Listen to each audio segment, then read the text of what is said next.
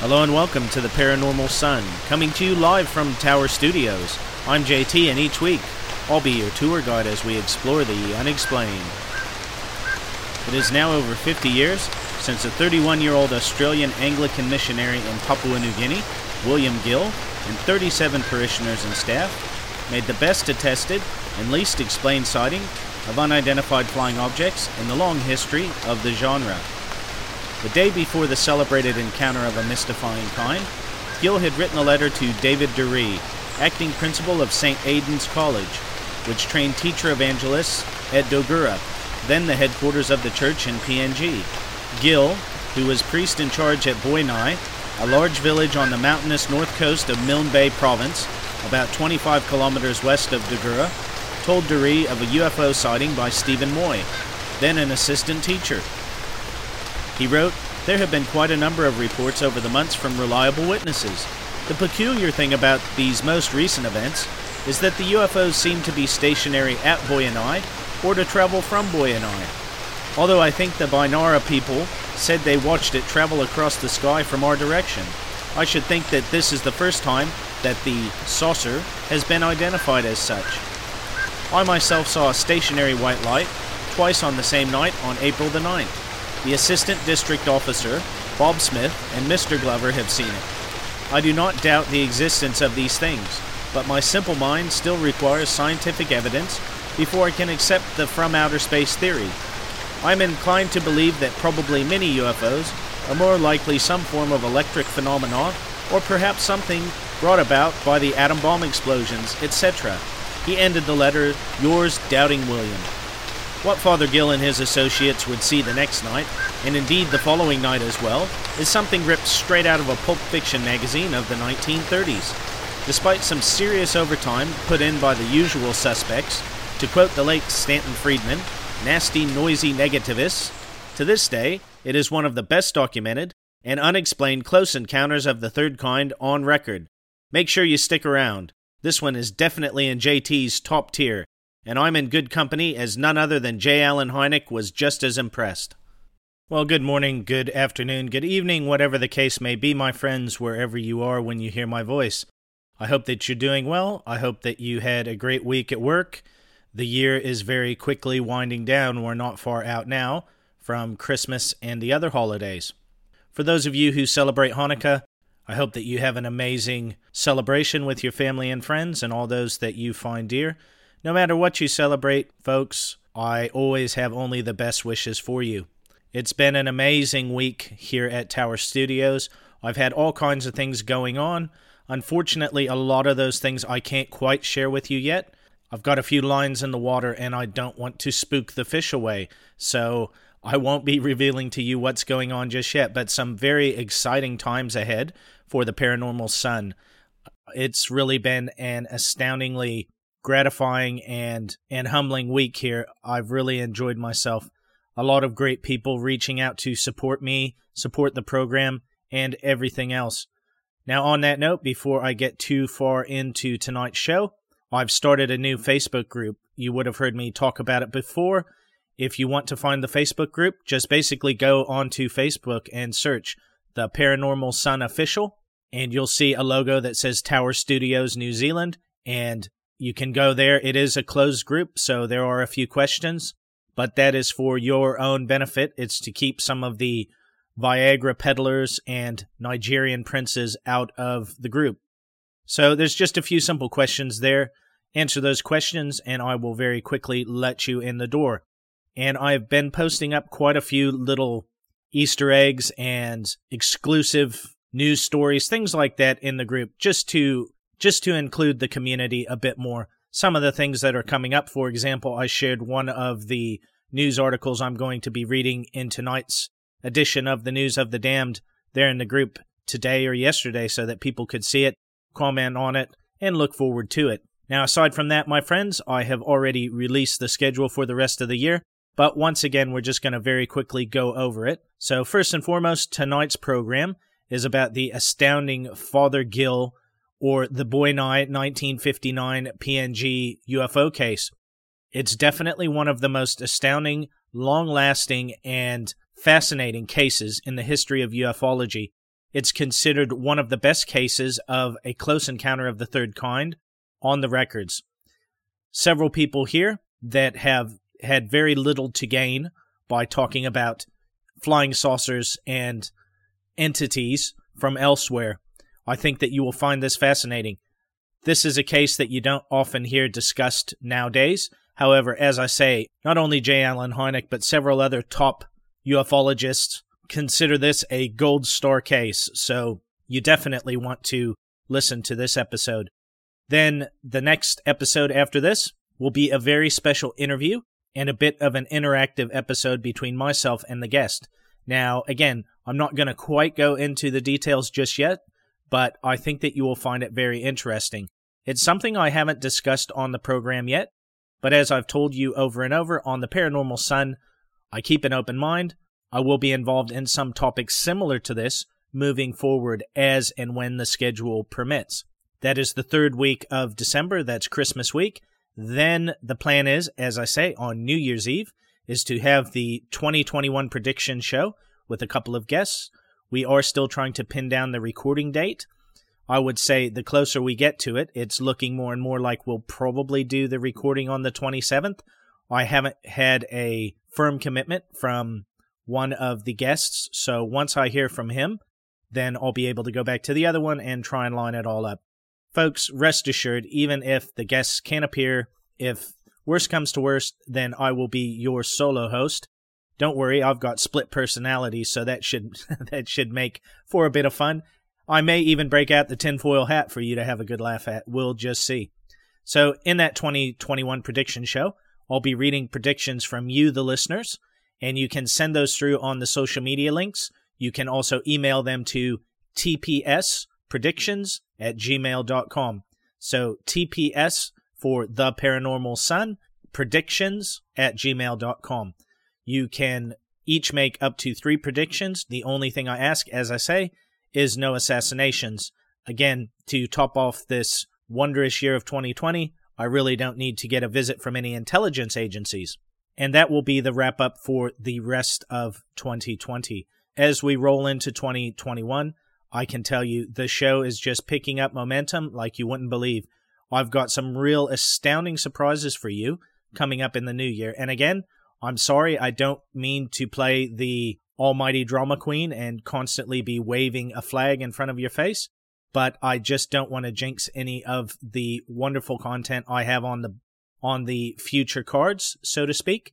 So I'll just be keeping hush hush about that for now.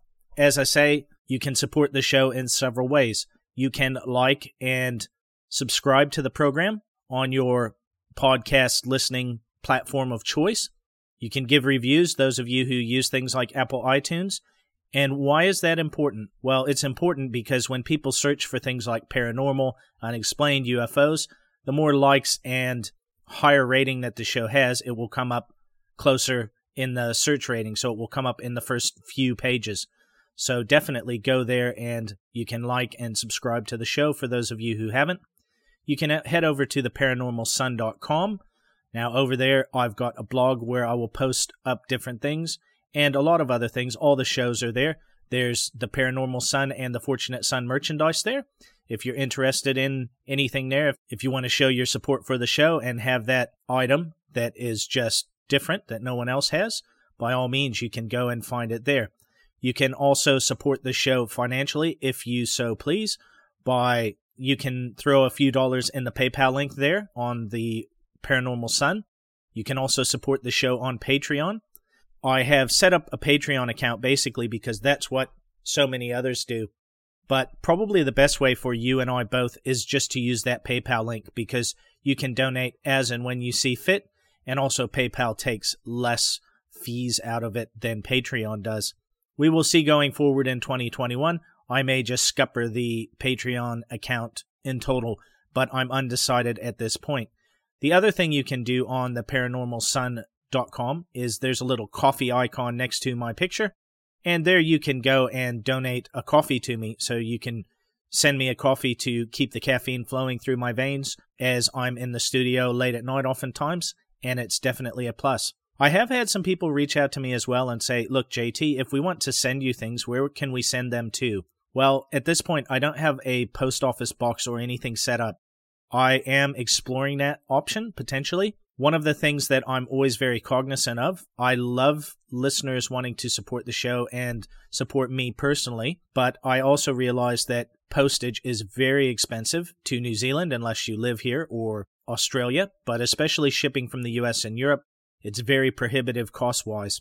However, I am mulling over opening a post box so that you could send things to me, especially things like books and DVDs, things like that you might want me to consume for the show and maybe cover over.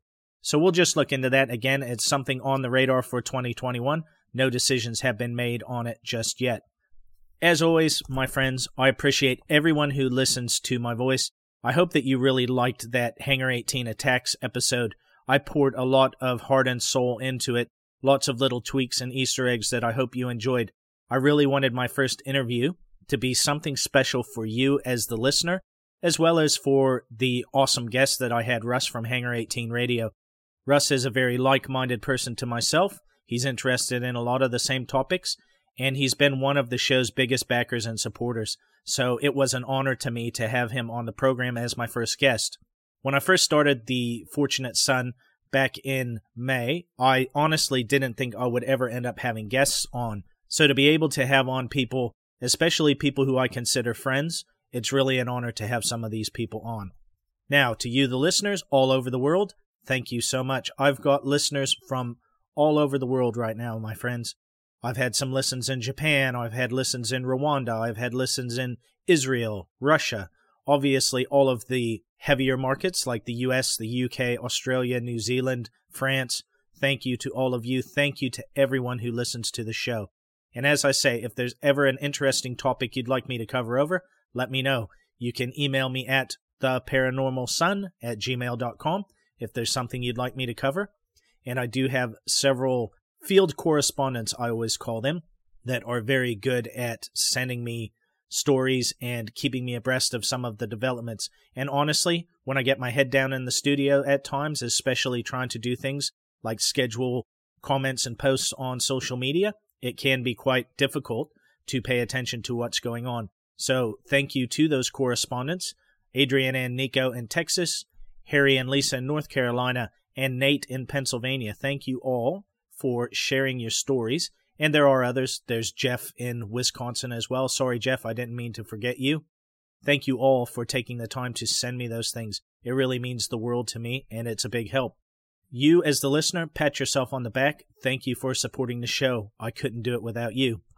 Now, I do have a few special shout outs tonight. As I say, Hangar 18 Radio, Russ, I just wanted to again thank you so much for coming on the show.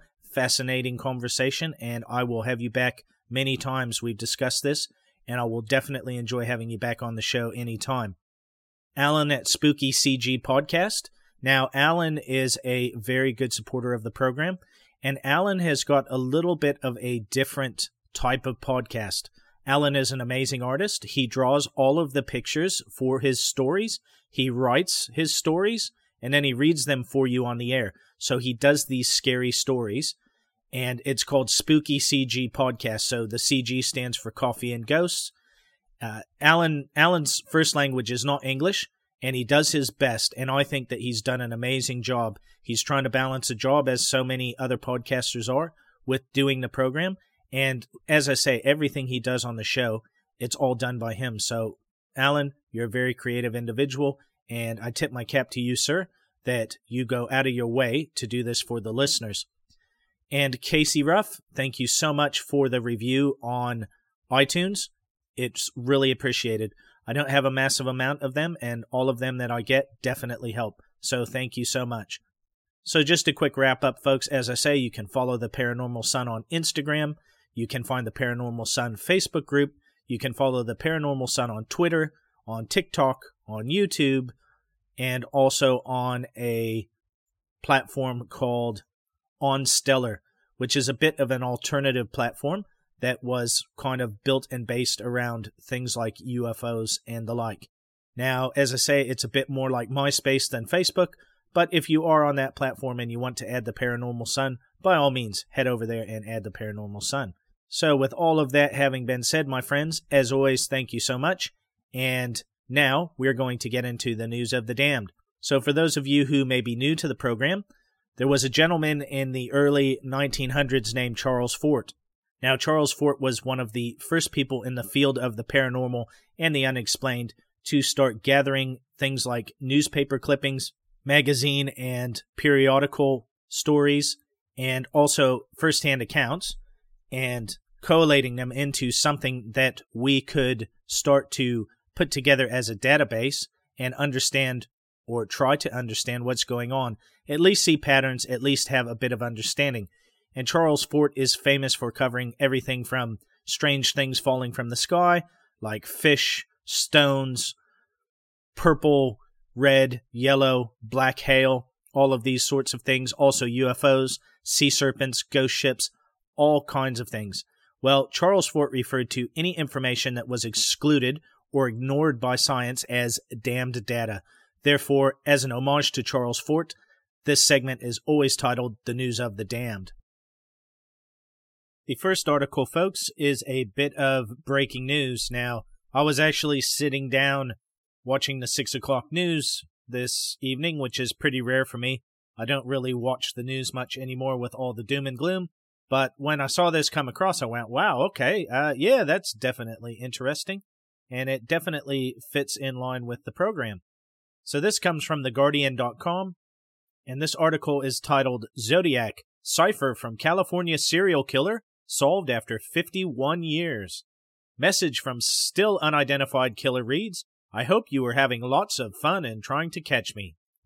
It took 51 years and a team of experts from three countries to crack the code to a cipher left by the still unidentified Zodiac Killer, who haunted Northern California communities in the 60s and 70s. But on Friday, the codebreaker David Oranchak revealed for the first time the ominous message sent by the murderer. I hope you are having lots of fun trying to catch me. The message sent to the San Francisco Chronicle in November 1969 in a series of symbols reads I am not afraid of the gas chamber because it will send me to paradise all the sooner because I now have enough slaves to work for me. The FBI confirmed that the news of the crack code is the real deal, but said it does little to help investigators in the decades long search for the serial killer. The Zodiac Killer terrorized multiple communities across Northern California, and even though decades have gone by, we continue to seek justice for the victims of these brutal crimes, the FBI spokeswoman Cameron Polan said in the statement given to the San Francisco Chronicle, which broke the story. Polan added that the Zodiac killer case remains an ongoing investigation for the San Francisco division. Due to the ongoing nature of the investigation, and out of respect for the victims and their families, we will not be providing further comment at this time, she said. This is the second Zodiac cipher that has been cracked. The first was solved quickly by a local couple. Much like the code exposed today, the first served only to terrify and provoke. It revealed little about who the killer was, only the heinous reason behind the spree. I like killing, the code read, because it is so much fun. The Zodiac Killer is officially tied to five murders in the Bay Area that occurred in 1968 and 1969. Two additional victims escaped, and many more crimes are believed to have been committed by the person who claimed responsibility for 37 deaths. The killer, believed to be a white man, began contacting newspapers in 1969 and phoning the police, identifying himself only as Zodiac he often sought publicity for his grisly crimes, threatening newspapers with additional murders if they refused to print his ciphers. There were four codes total, one in which the killer said his identity would be revealed. Though several theories have been floated through the years on Zodiac's identity, he has evaded detection by authorities across five decades. So I really haven't got into the whole true crime, serial killers, and everything else on this program for various reasons. First and foremost, folks, if you go outside uh, for a walk, you'll likely stumble across a true crime podcast. There's nothing wrong with it. I'm just saying that it seems to be one of the more prevalent genres in the podcasting community. So there's little reason for me to hash over these same topics. I've got hundreds and hundreds of show topics to go over, so I'm not really going to get into the serial killer stuff too much. There are a few things I'll touch on.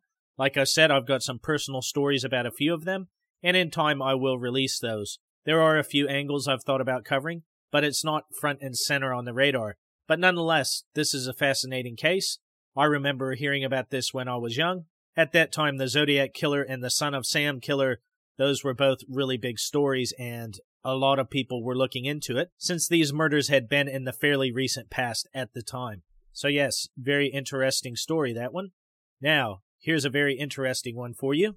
Now, this one was given to me by Eric Freeman Sims. Now, Eric has his own podcast called Unseen Paranormal, and he's been very supportive of the program. And he posted this up in his Facebook group that I'm a member of. So I said to him, Thank you very much, and I would make sure to give him credit as I was due.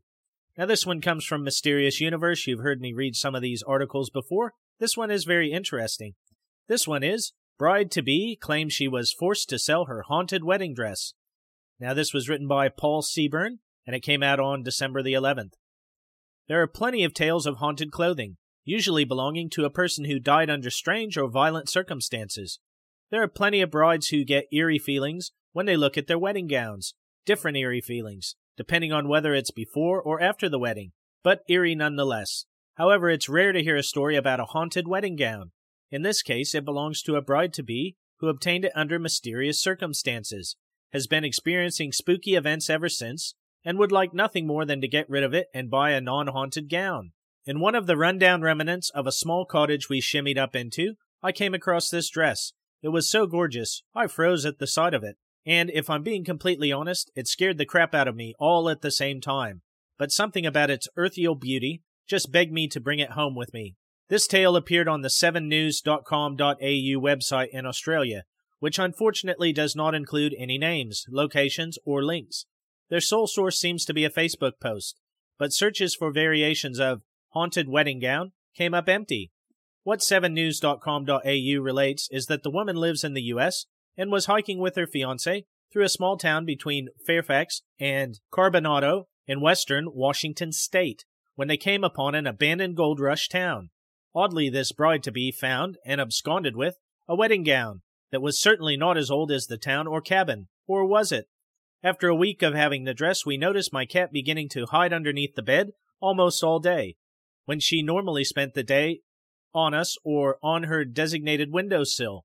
Then things started moving around the house. First small things like socks and my closet door being open in the morning, when I specifically remember closing it before bed. Then my cat's food tray would get thrown at such velocity it would knock things off of the shelf hung on the wall at strikes. This happened relentlessly. The Frady cat isn't that unusual, but the moved items and flying food trays suggest poltergeist. And then came the smell of rotten eggs and fire that would fill our bedroom, night after night. Then flies started to pile up against my back window and swarm around my front door. Let's stop for a moment here. We have no idea where the woman is now. A location could give a possible explanation for the rotten egg smell, and especially the fire smell, if she's near the recent wildfires or what date or season it is, which could explain the dead flies. The 7news.com.au indicates she had by now concluded that the dress was possessed or haunted because she tried to bless the dress and the rest of her house, but surprisingly not the cat, with holy water, which she claimed just made things worse. Doors slamming, lights turning on and off, candles being blown out in still air, footsteps all over my apartment, and heavy, anguished sighs so close to my ears I could feel the breath of whoever it came from. Again, it appears 7news.com.au got this from the woman's Facebook post, which we'll get to in a minute. At this point, she claims she still hadn't linked the strange occurrences to the dress, so she gave it to her mother in law to be for alterations. She never got it dry cleaned and begged me not to get married in the dress because of the energy surrounding it, and I hadn't even told her about what was going on at home, because up until that point, I hadn't even connected the two. Let's see. Bride to be finds beautiful wedding gown in a ghost town and thinks nothing of taking it rather than trying to find the rightful owner. Did a ghost put it there for her to find it, or is she just inconsiderate? Once she decides it's haunted, she tells the story on Facebook and offers to sell the dress for $1,200, then drop the price to $600. Comments on the Facebook page related by 7news.com.au range from the believers telling her to burn it to the disgusted who accuse her of stealing the gown and then selling it for profit instead of finding the owner. What do you think? With a complete lack of names, locations, details, paranormal investigations, photos other than one of the beautiful dress, or videos, the needle on this haunted wedding dress story is wavering between skeptical and campfire tale. Well, folks, as the old saying goes, Don't believe everything you read on the internet. Now, this next article I was asked to cover by a friend of the show and a fan in Ireland. So, Angela, thank you very much. And in the background, my friends, I have got a bit of theme music you can't hear. I had to listen to The Emerald from Thin Lizzy. If you don't know the song, look it up. So, this one is from Irish Mirror, and this one is titled Locals in Carlow report hearing two mighty bangs late at night as they search for answers. Now, this was in July, but my understanding is some of this has happened also in recent days. Some people are questioning if Carlow is seeing UFOs. And this is from Cormac O'Shea, and it was released, as I say, 8th of July, 2020. Locals in Carlow are searching for answers after hearing two mighty bangs late on Tuesday night. Many people were awoken by the noises shortly after midnight but can't find an explanation as to what they were. The bangs were reported on both sides of Carlow between 12:30 and 1 a.m. Droves of people were in contact with local radio station KCLR 96 FM who are asking if there are UFOs in the area. One caller told KCLR Live, I'm in Rossmore View in Cullen. It was two mighty big explosions. I wouldn't say rock the house, but oh my gosh, they were so loud. So much so that I thought we, they were in my area.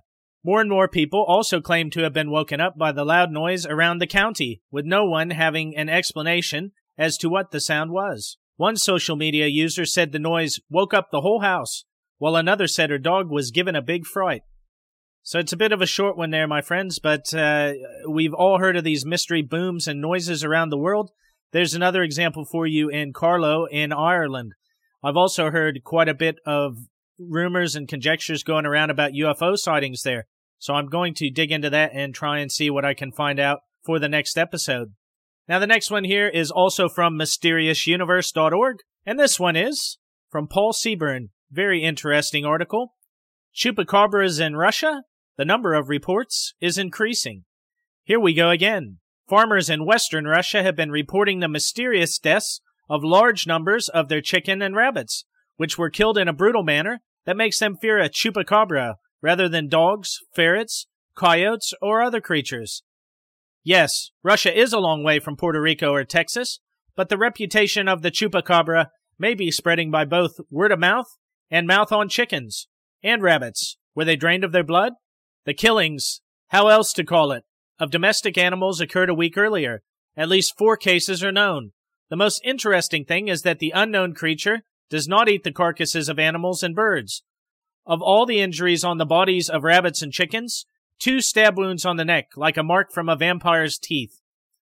Google translations of the Russian media site marpravda.ru caused some confusion, but in November 2020, there was at least one and possibly more mysterious killings of barnyard livestock reported in the village of Alexievsky, district of Mariel. The unknown predator entered the lock pen by pushing through a wall then killed 13 of 15 rabbits and left them in pools of blood, not exactly the signature of a bloodsucker. However, the Russian report brings up the chupacabra, which was also suspected of a similar rash of livestock killings in the area in 2015.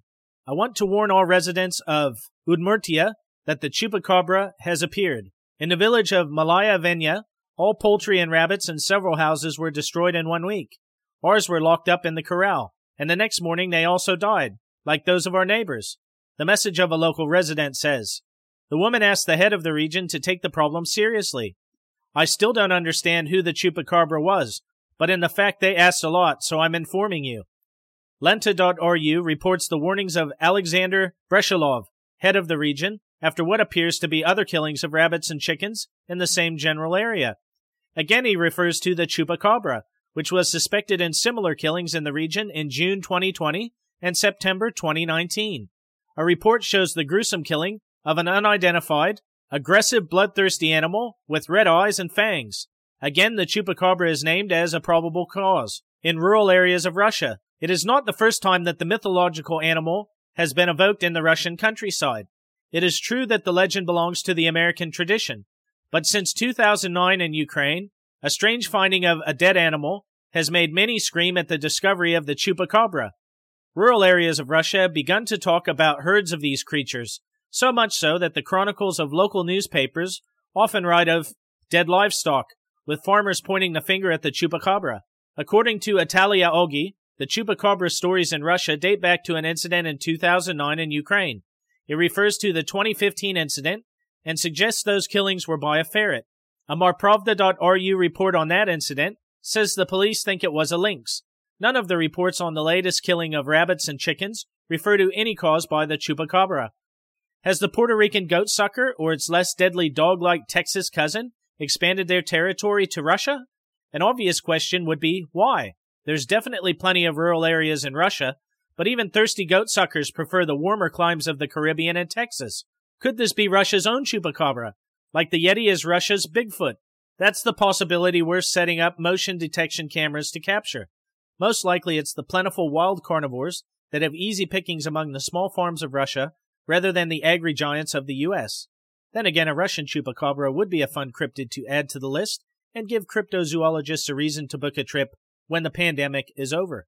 So, yeah, folks, very interesting one. And again, with so many of these different cryptids, it is interesting that they seem to at least be accused of spreading as time goes on in different places around the world. Now, here's one from one of my favorite websites for strange and odd news. For those of you who are longtime listeners of the show, you would know this. So, this one comes from coasttocoastam.com. And this one is titled Mystery Creature Blamed for Spate of Strange Deaths Near Bridge in Zimbabwe. And this is from Tim Binnall. In a strange story out of Zimbabwe, a series of strange deaths near a bridge have been attributed to a mystery creature that some suspect could be a mermaid, according to a local media report. The weirdness surrounding the Mshebezi Bridge in the town of Gwanda began back in the 1970s when several students died under unusual circumstances in the river, which runs under the overpass. Apparently something of an ominous local legend since then. The site has sparked renewed interest in recent weeks following the inexplicable drowning deaths of multiple men in the community. While these incidents alone are cause for concern among residents, what makes the case particularly odd is that it is believed by people living in the town that all of these deaths are due to some kind of supernatural creature that resides in the river. Specifically, some suspect that the aquatic killer is a mermaid, while others argue that this is not the case because the bodies of the victims have been retrieved. How exactly that fact absolves mermaids is presumably a matter of local folklore. Be that as it may, residents of Gwanda are tired of being terrorized by whatever force is causing people to die at the bridge and have enlisted a religious figure named Prophet Moyo to help eradicate the creature. Whatever is in the water could be luring people there in order to take lives, he mused. If it's an act of witchcraft, it could be the doing of an evil person who planted something in the water in order to gain wealth in exchange for human lives. Lamenting that this mystery has never been investigated thoroughly, he expressed optimism that the matter will be resolved once he visits the river and determines whether or not the deaths are being caused by witchcraft. Lest one doubt Moyo's abilities, this is not the first encounter with an unusual entity menacing a community, as he was previously enlisted to eradicate goblins that were living in a schoolyard and successfully sent the creatures packing, never to be seen again. Hopefully he can work some similar magic at the Mshebezi Bridge. So that's a very interesting article. Now, Jeremy Wade, who is the guy who does River Monsters and those type of shows on the Discovery Channel, he I've seen a few of his episodes where he's in Africa and the fishermen definitely have some superstitions and many of them believe that these fish in the rivers and lakes are the devil or evil demons or mermaids so, of all the places, I'm not surprised that this has cropped up in Zimbabwe. But we shall see. We, we shall see if the year 2020 brings us a mermaid before the end of the year. Wouldn't that be an interesting twist? Now, folks, we've got the last one here for the news of the dam for this episode. And this is another one from mysteriousuniverse.org. And this is from a very well known author in the fields that we cover, which is Nick Redfern. Now, this is titled December 2020, when two famous UFO anniversaries collide. Already know what one of them is. When shortly after 9 p.m. on the night of December the 29th, 1980, Vicki Landrum, her grandson Colby, and Betty Cash exited the restaurant where they had just eaten a fine Texan dinner, they couldn't imagine what was just around the corner. As they headed back towards the town of Huffman, Texas, they were terrified by the sudden sight of an unknown object in the sky, so this will be the Cash Landrum event. Worse, it was descending on a flight path guaranteed to in- ensure it landed on the road they were on. As they got closer, they could see the aerial thing appeared to be in flames and shaped not unlike a diamond. It reached a perilously low level of around 25 feet, something which ensured a screeching of brakes and the car brought to a shuddering standstill. The interior temperature of the car suddenly reached intolerable levels. The three jumped out of the vehicle and could only stare in awe and fear. Then, out of the blue, another two dozen double rotor helicopters were on the scene, clearly intent on corralling the UFO. Or perhaps they were escorting it. Cash was sure that they were Boeing CH 47 Chinooks. They watched as both the UFO and the helicopters left the area and were finally lost from sight. Within days, all three fell sick. Nausea and vomiting were at the forefront. Betty Cash was the one affected most of all, which may be explainable by the fact that she was the one member of the group who got closest to the object. Her hair started to fall out, her skin was covered with pustules and blisters, and the nausea got worse. Despite attempts to force the U.S. government to come clean on what went down, there was nothing but denial after denial from the authorities.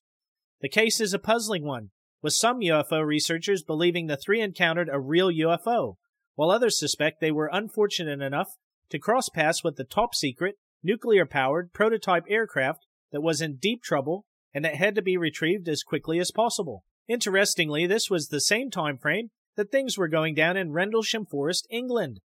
An official U.S. Air Force document dated January 13, 1981, states in part Early in the morning of 27 December 1980, approximately 0300 L, two U.S. Air Force Security Police patrolmen saw unusual lights outside the back gate at RAF Woodbridge.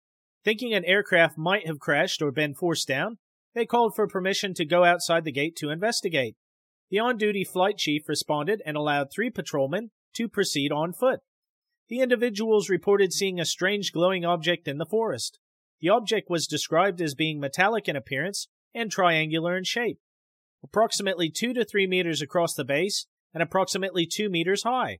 It illuminated the entire forest with a white light. The object itself had a pulsing red light on top and a bank of blue lights underneath. The object was hovering or on legs. As the patrolman approached the object, it maneuvered through the trees and disappeared. At the time, the animals on a nearby farm went into a frenzy. The object was, a, was briefly sighted approximately an hour later near the back gate. Also of interest is the following.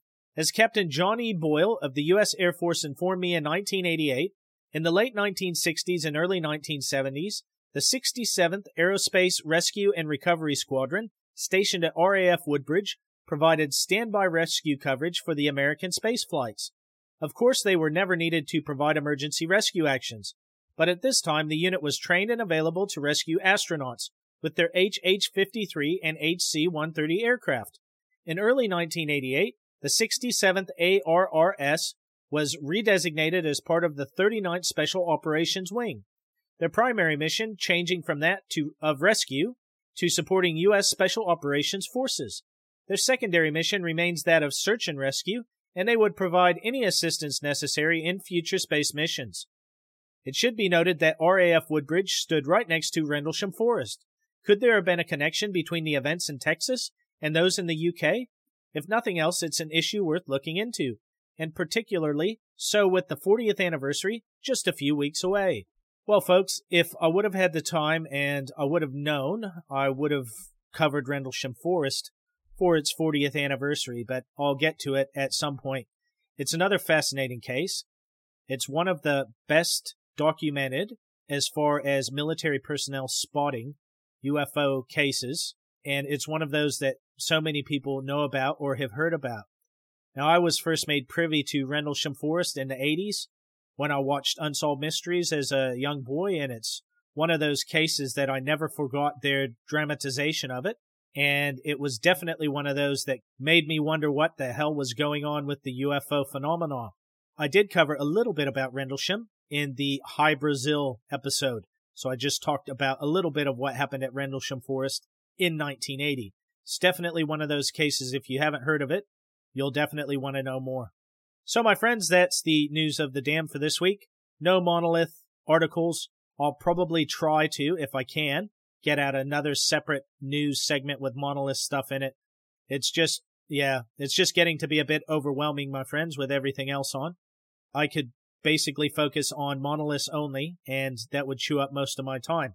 Again, for those of you who may not know, there are links to all of these articles in the show notes. So if you'd like to check out these articles and read a bit more yourself, by all means, head over there, click on the link, and it will take you to the article I read for you tonight. And now, my friends, get yourself a nice adult beverage, get yourself settled and comfy wherever you are.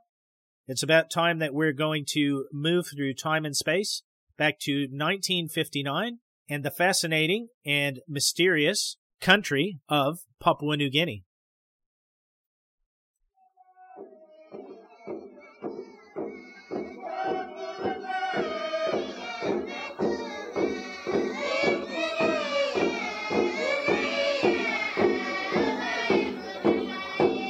The day after he sent the letter that I read in part during the intro, Father Gill wrote again Dear David, life is strange, isn't it? Yesterday I wrote you a letter expressing concerns regarding the UFOs. Now, less than 24 hours later, I have changed my views somewhat. Last night, we at Boianai experienced about four hours of UFO activity, and there is no doubt whatsoever that they are handled by beings of some kind. At times, it was absolutely breathtaking. Here is the report. Cheers. Convinced Bill. P.S. Do you think Port Moresby should know about this? If people think it worthwhile, I will stand the cost of a radio conversation if you care to make out a comprehensive report from the material on my behalf. What had Gill and his parishioners seen that completely changed his perspective on the matter?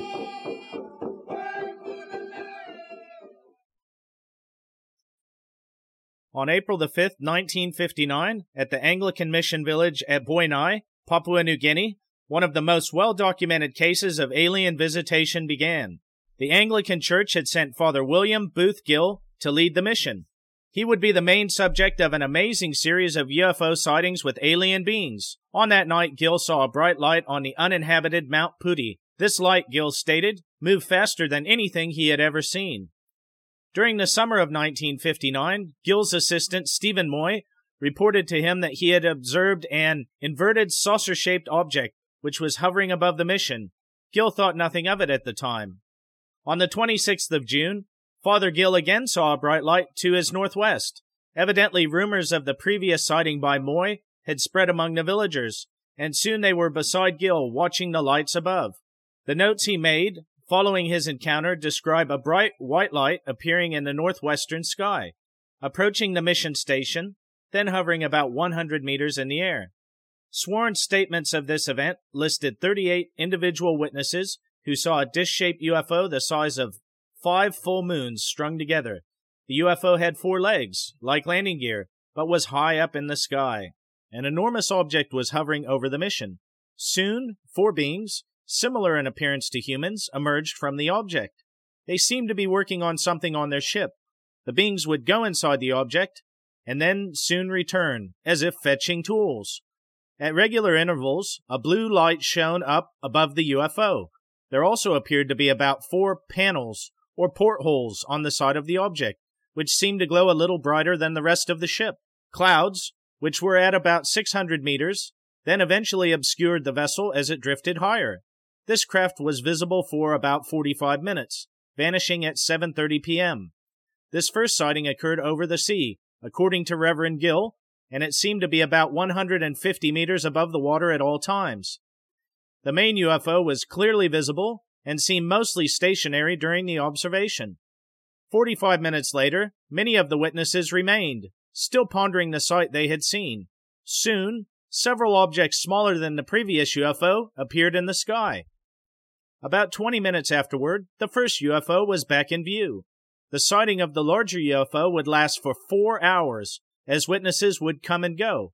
25 witnesses signed their testimony to the sighting. A heavy cloud cover ended the event. Later that night, 25 of the 38 witnesses to the incident, including Reverend Gill himself, drew pictures of their sightings and signed an agreement on the sequence of events. Far from professional works of art, the drawings nevertheless agreed in the presentation of the general, circular, two tiered shape of the object. The presence of humanoids and leg like appendages on the craft, and an upward directed beam of light. They differed, however, in their interpretation of lighter patches of light along the side of the mothership, generally presenting them as portholes, or in Reverend Gill's case, slightly lighter panels, and in the proportions of height to length in diameter. On the morning of the 27th of June, Gill wrote his letter to Durie. That evening, incredibly, the visitation returned in an extraordinary manner. It was first sighted at 6:02 p.m. as the sun was setting. Two of the smaller objects flanked it. Father Gill, with many of the witnesses from the night before, watched the unbelievable sight. Gill later said possibly the same object that I took to be the mothership last night. Two smaller UFOs were seen at the same time, stationary. On the large one, two of the figures seemed to be doing something near the center of the deck, said Father Gill. They were occasionally bending over and raising their arms as though adjusting or setting up something that wasn't visible to us. One figure seemed to be standing, looking down at us. Two smaller UFOs were seen at the same time, stationary, one above the hills to the west, another overhead. Gill's account also states We watched the figures appear on top, four of them, no doubt that they are humans. Gill then waved at one of the creatures. To our surprise, the figure did the same. Ananias waved both arms over his head. Then the two outside figures did the same. Ananias and I began waving our arms, and all four seemed to wave back. There seemed no doubt that our movements were answered. All mission boys made audible gasps of either surprise or joy, or perhaps both. As dark was beginning to close in, I sent Eric Kodawara for a torch that's a flashlight for those of you in the US and directed a series of long dashes towards the UFO. After a minute or two of this, the UFO apparently acknowledged by making several wavering motions back and forth. Waving by us was repeated, and this followed by more flashes of the torch. Then the UFO began slowly to become bigger, apparently coming in our direction. It ceased after perhaps half a minute and came no further. After a further two or three minutes, the figures apparently lost interest in us for they disappeared below deck. At 6:25 p.m., two figures reappeared to carry on whatever they were doing before the interruption. The blue spotlight came on for a few seconds, twice in succession. Gill has described how he and the mission people called out to the men, even shouting at them and beckoning them to descend. But there was no response beyond what has already been noted. The situation remained unchanged, so Gill returned to his regular routine and went to have his dinner at 6:30, by 7 p.m., the main object had moved slightly away, and the observers went into the village church for evening song as usual. By the time they reemerged at 7:45 p.m., visibility had become very limited, with the sky covered in cloud. At 10:40 p.m., Gill wrote, "An ear-splitting explosion woke up the mission station inhabitants. Gill said it did not feel like a thunderclap. Going outside to see what had happened, he spied four UFOs in a circle around the building. These four craft were extremely high in the sky. The roof was checked for damage the next morning, but none was found. Later, Gill said he was always asked why he had reverted to his usual routine when there was a flying saucer apparently hovering overhead. Having had about four hours of this sight on Friday night, we were not nearly so interested when it returned on Saturday night, especially after we were unable to persuade it to land. This was also partly because, he said, there was nothing eerie or otherworldly about any of this. It was all so ordinary, as ordinary as a Ford car. The object has since been estimated at being about 40 feet across, or 12 meters. It looked a perfectly normal sort of object, an Earth made object. I realized, of course, that some people might think of this as a flying saucer, but I took it to be some kind of hovercraft the Americans or even the Australians had built. The figures inside looked perfectly human, in fact, I thought they were human. That if we got them to land, we would find the pilots to be ordinary Earthmen in military uniforms, and we would have dinner with them. This point is rendered mute by the fact that there were some observers left to call Gill should anything interesting occur. This series of alien contacts in Papua seems like something from a science fiction movie. However, the reputation of Father Gill cannot be overlooked, and there is no reason to think that he and the other witnesses were lying or hallucinating. It is worth noting that this was one of 60 UFO sightings within a few weeks in the New Guinea area. Other less compelling activity occurred the following night. Then it seemed the Boianai visitants had gone, but the controversy had only just begun. Well, that's a great story, isn't it, folks? Some lights in the sky, a purported disk with waving crew members. Interesting, but this was in PNG, a country where headhunting and cannibalism still occurred at the time, albeit infrequently. But wait, there's more, and oh, so much more to this case than any simple explanation will allow for. Stories appeared in the papers back in Australia in August, causing a sensation. At the time, Father Gill's UFO story was taken very seriously. Questions were raised in the Australian Parliament, and the RAAF launched a formal investigation. Gill's report caused quite a commotion at the time when PNG was an Australian colony. On the 24th of November 1959, a Liberal federal MP from Western Australia, E.D. Cash, asked the then Air Minister, F.M. Osborne, if the government had investigated the sightings in Papua. Osborne's response was that they were still waiting for more evidence before making an official report. The minister's reply did not address this question, but instead focused on the general situation.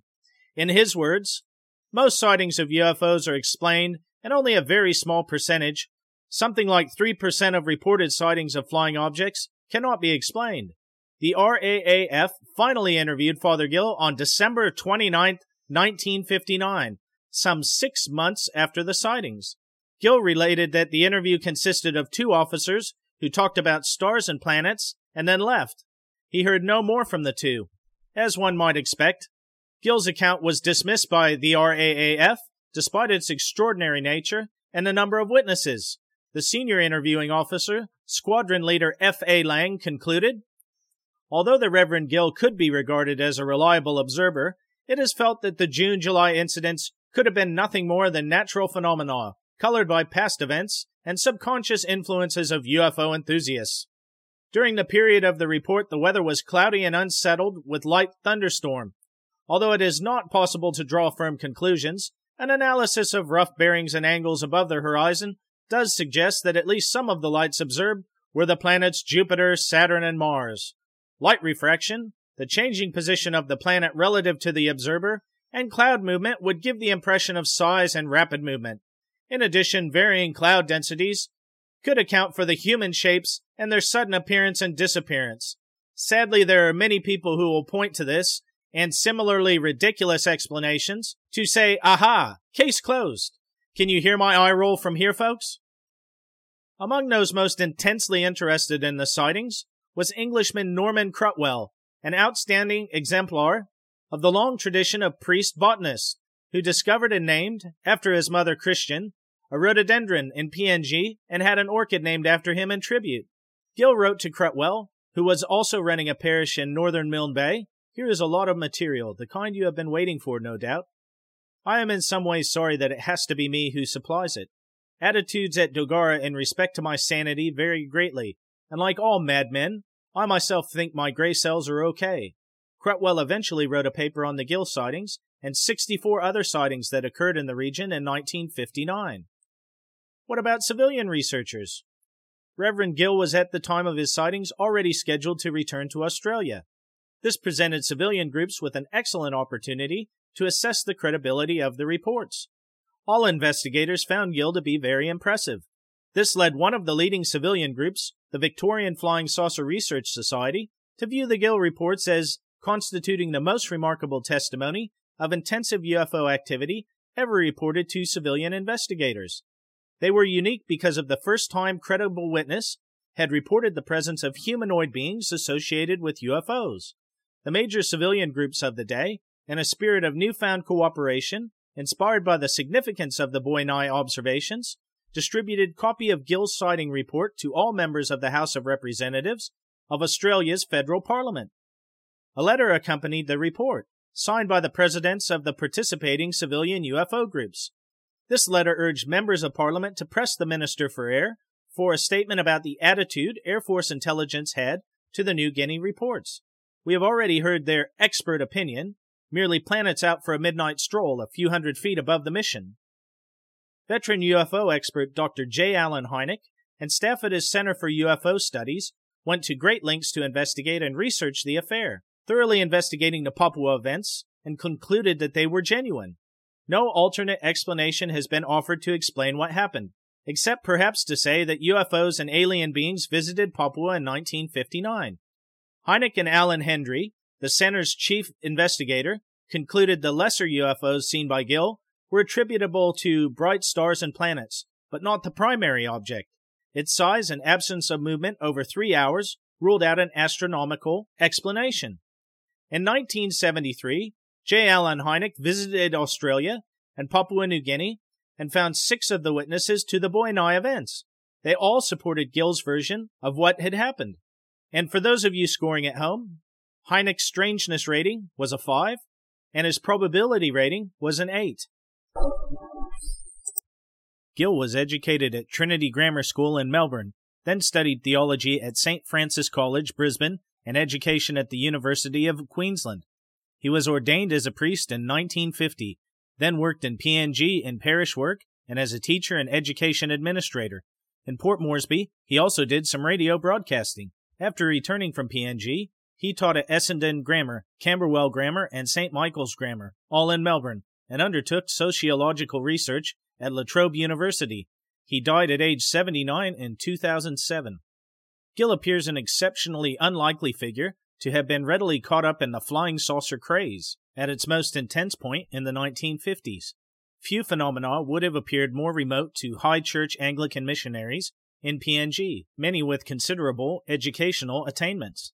Over the years, there have been a number of explanations put forward to account for the Boianai sightings, including astronomical misidentification, hoax, cargo cult effects, and others.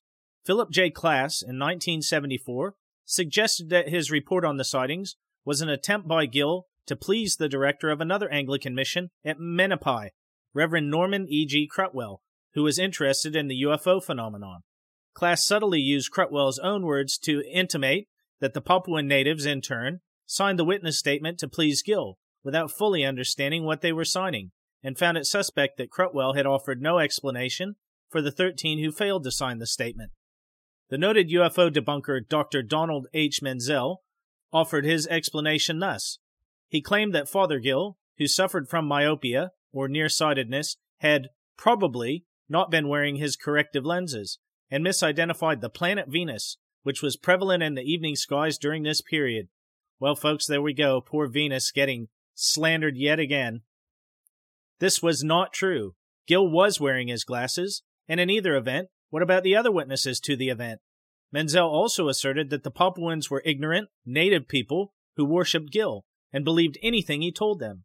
This was a surefire way to debunk the 30 plus witnesses. None of these satisfactorily addresses the evidence. Menzel condescendingly argued that Papuan natives, conditioned to miracles and the like, signed a document that they didn't understand in order to please their great white leader, their holy man, Reverend Gill. The differences evident in the drawings between Gill and Moi were further evidence of their myopia as far as Menzel was concerned. If you think this is an example of blatant racism, it is. More on that later, folks. Gill replied to these accusations in 1977. Norman Cruttwell was Gill's colleague and held no authority to instruct Gill. Moreover, the Papuans were bilingual in English and Wedau. Twelve of the 25 who signed were adults, and all knew what they were signing. Also, the differences in the drawings were due to variations in our ability to draw, according to Gill, who felt that there would have been some real room for criticism had all of the drawings been identical. In any case, the important things are there. The general shape is there, the figures on top are there, and the shaft of light. That some of the observers did not sign the witness statement indicates that Gill wasn't the great white leader who had to be followed, Reverend Gill said. Gill also made it clear that the Papuans were well on their way to independence at that point and time in 1959, and they actually resented European authority. Yet none of the non signatories reproached Gill later with doubts or differing accounts. What's more, if they were conditioned to miracles, which miracles had preceded all this? The miracles they would like to have seen, most of them was for me to disappear off the face of the earth and let them get on with running their own district, Gill added. In keeping with his Mr. Magoo theorem, however, Donald H. Menzel further explained the waving as an optical illusion created by the out of focus images of the eyelashes and a diffraction resulting from squinting as a nearsighted person tries to improve his vision. Working sand and eye with the effects of irregularities, such as blood cells on the retina. Menzel concluded Since a very simple hypothesis accounts, without any strain for the reported observations, I shall henceforth consider the Father Gill case as solved. Moreover, I feel the same phenomena are responsible for some of the more spectacular unsolved cases in the Air Force files. Be reminded of all the drawings executed independently by the witnesses. Did everyone on the beach forget their glasses that night? If this guy sounds like a jackass, folks, it's because he is one of the most noted debunkers in history, a man who did all he could to destroy the reputation of anyone he thought may ever pose a danger to the company line on UFOs. The man was very intelligent and one of the first theoretical astronomers and astrophysicists in the U.S. He discovered the physical properties of the solar chromosphere, the chemistry of stars, the atmosphere of Mars, and the nature of gaseous nebulae. None of this, however, gives him carte blanche to be the singular authority on all subjects. Sadly, like so many men of science, his knowledge was superseded by his ego and faith in the omnipotence of earthly science, which, as we have seen many times, is far from infallible. Klass, it should be noted, argued in favor of hoaxes more than almost any other UFO skeptic but he rarely had any evidence to back up his accusations. In the 1970s, Klass heaped praise on astronomer and UFO investigator Allan Hendry's The UFO Handbook, but Hendry objected strongly to Klass's modus operandi, which Hendry argued consisted of suppressing and distorting evidence, unscientific reasoning, attacks on opponents' character, rather than by an answer to the contentions made, smear campaigns, scientific bait and switch tactics, and seemingly refusing to evaluate evidence that conflicted with his preconceptions. When the people on your own side of an argument do not agree with your methods, you probably rightly earned the debunker moniker. In February 1975, he called the editor of the FBI Law Enforcement Bulletin, and in strong terms laced with sarcasm, he derided our publication of the article by J. Allen Hynek, The UFO Mystery. Klass accused the FBI of perpetrating a hoax in the form of extraterrestrial UFOs and referred to Hynek as a fraud. The editor explained to Klass that at no point did Hynek say that UFOs were extraterrestrial in origin, and that UFOs present a unique problem for law enforcement, as they are often the first people called when a UFO is spotted. The editor also defended Hynek as a widely respected scientist affiliated with a leading university, to which Klass replied, He won't be for long. As you can see, Klass was a polarizing figure and far from ethical in his approach to the subject. Most recently, there was an attempt at explaining the whole affair away by suggesting that Gill and the other witnesses were confused by a false horizon, and that all they had been watching was a brightly lit squid boat and crew too busy to do more than just wave at the people on the shore. This idea is not tenable when one realizes that Gill was certain that the object he saw was at a 30 degree elevation in the sky. The Boianai visitations are enshrined in a classic piece of Australian fiction, novelist Randolph Stow's 1979 book, Visitants, which has the Boianai visitations as a backdrop to a striking story of confrontation and disintegration, emerging from Stow's experience as a cadet patrol officer in Papua New Guinea. He was an assistant to the government anthropologist. His novel opens with this sentence On the 26th of June 1959, at Boianai in Papua, visitants appeared to the Reverend William Booth Gill, himself a visitant of 13 years standing, and to 37 witnesses of another color. The Boianai visitants still stand as remarkable evidence for an impressive aerial anomaly and are regarded as some of the best entity reports on record.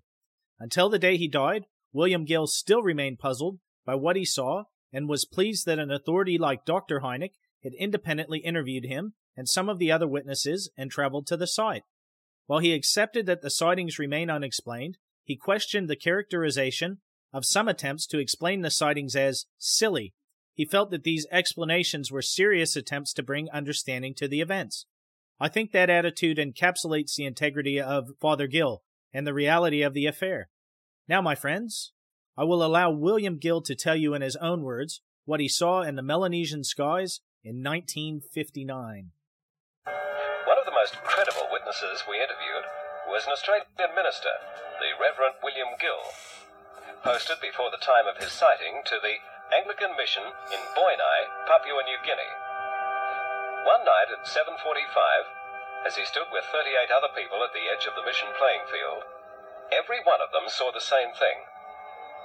Can you imagine what it's like to look up in the sky and see a totally foreign looking object there, uh, just hovering, uh, not very far high up, maybe two or three hundred feet uh, up in the air, and glowing, and two uh, bipods jutting out from behind it, from uh, underneath it, and sparkling all around, and some figures up there.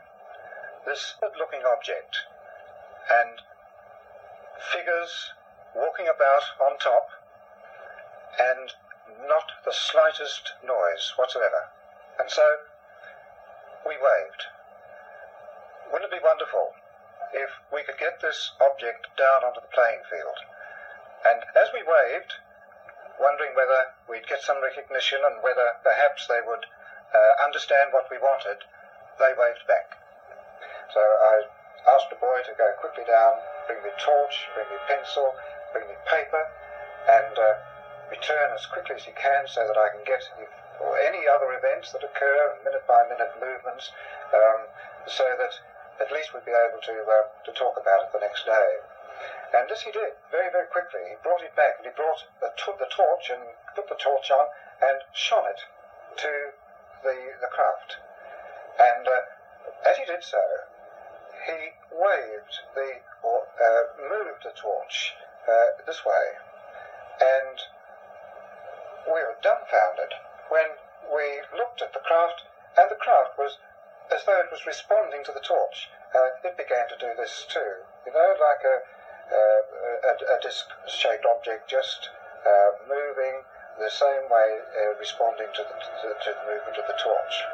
Next day, uh, just prior to the evening service, about seven o'clock, um, the thing was there again. It uh, had arrived about an hour earlier, and um, we all decided to have the normal evening song that we uh, do have on uh, on those uh, nights.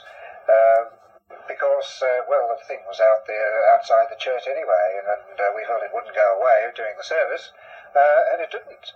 when we came out, there it was, still up in the sky. And so, for another hour or two, we watched. Um, and then, suddenly, it did go.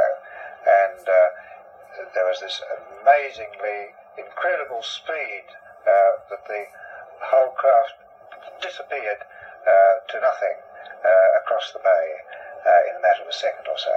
Well, now, what are we to think of this kind of phenomenon? People claiming to see uh, things such as I did. There were 38 of us, and we all believe that we saw it, but of course we don't expect other people to believe us if we if they don't want to. So now, folks, you've heard from Father Gill himself, and what are we left with? Among the hypotheses later considered to explain Gill's sightings was that he was pulling Cruttwell's leg. But if so, when Crutwell became excited and helped inform the world about the events, Gill might then have been expected to stay quiet and wait for the embarrassment to pass. Instead, Gill accepted invitations to speak widely about what he had seen, with no apparent reluctance. Did the planets Jupiter, Saturn, and Mars decide to get together and hover a few hundred feet in the air, just off the coastline of the mission? I suppose that perhaps the crew members spotted, apparently working on their craft, were actually just tightrope walkers who had ran wires between these planets? As to the Venus connection, Gill knew where Venus was during the, these sightings, and had even pointed it out separately to the unknown craft. What about the signaling with the torch and the corresponding movements of the craft? I don't know about you, but I'm fairly confident if I go outside tonight and try to replicate this experiment, our celestial neighbors are unlikely to cooperate. What about a squid boat floating a few hundred feet in the air? No doubt the NZ Defense Force dusted that off 20 years later to help try and explain away the events on board the Argosy that I covered in the Kaikoura Lights episode. Let's also address that 800 pound gorilla in the room. At this time, in most Commonwealth countries, the natives were openly called and treated as superstitious savages. So when Father Gill presented 38 signatures, only the one signed by a European descendant would have mattered to the RAAF. If you don't believe me, please remember that Aboriginal people in Australia could not even vote in a country They have occupied for at least 60,000 years. Yes, folks, 60,000, not 6,000, until 1962. And it was not until 1984 that the Aboriginal and Torres Strait Islander peoples gained full equality with other electors under the Commonwealth Electoral Amendment Act of 1983. The events of New Guinea in 1959, at first glance, seem to be too unbelievable to be true. It is just too good of a sighting, compared to hazy photographs, reports of abductions by unreliable witnesses, and the designation of any unidentified light in the sky as a flying saucer. To be respectable, open minded individuals, we must not compare one report to another. Each case must be viewed on its own merits. Many of the so called explanations are by those who never interviewed Reverend Gill, never visited the site, never read Gill's actual reports, but relied on third party explanations to draw their own conclusions. Dr. Hynek and his staff members actually interviewed Gill. They visited the site. They searched weather reports. They stood in the same spot that Gill stood. They interviewed other witnesses of the events. They followed up initial inquiries with subsequent visits and interviews, allowing the passage of time to shed its light on the witnesses and what they saw. Fourteen years after the fantastic events at Papua, Dr. Hynek revisited Papua New Guinea, Australia, and re interviewed six of the initial witnesses. They all supported William Gill's initial reports and still believe what they saw to be a real craft of some unknown origin.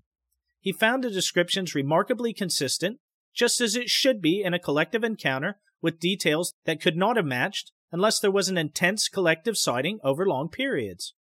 The Papua New Guinea sighting is one of the best documented cases of an unidentified craft of unknown origin in UFO annals history. Well, my friends, I hope that you've enjoyed that case. It's truly a fascinating one. I hope I've added to your knowledge base tonight. And if you ever get a chance to catch up on anything to do with the Father Gill sighting, make sure you do because it is an astounding case. And as always, my friends, I'll leave you with a quote from Art Bell. And that quote is A mind should not be so open that the brain falls out. However, it should not be so closed that whatever gray matter does reside within may not be reached.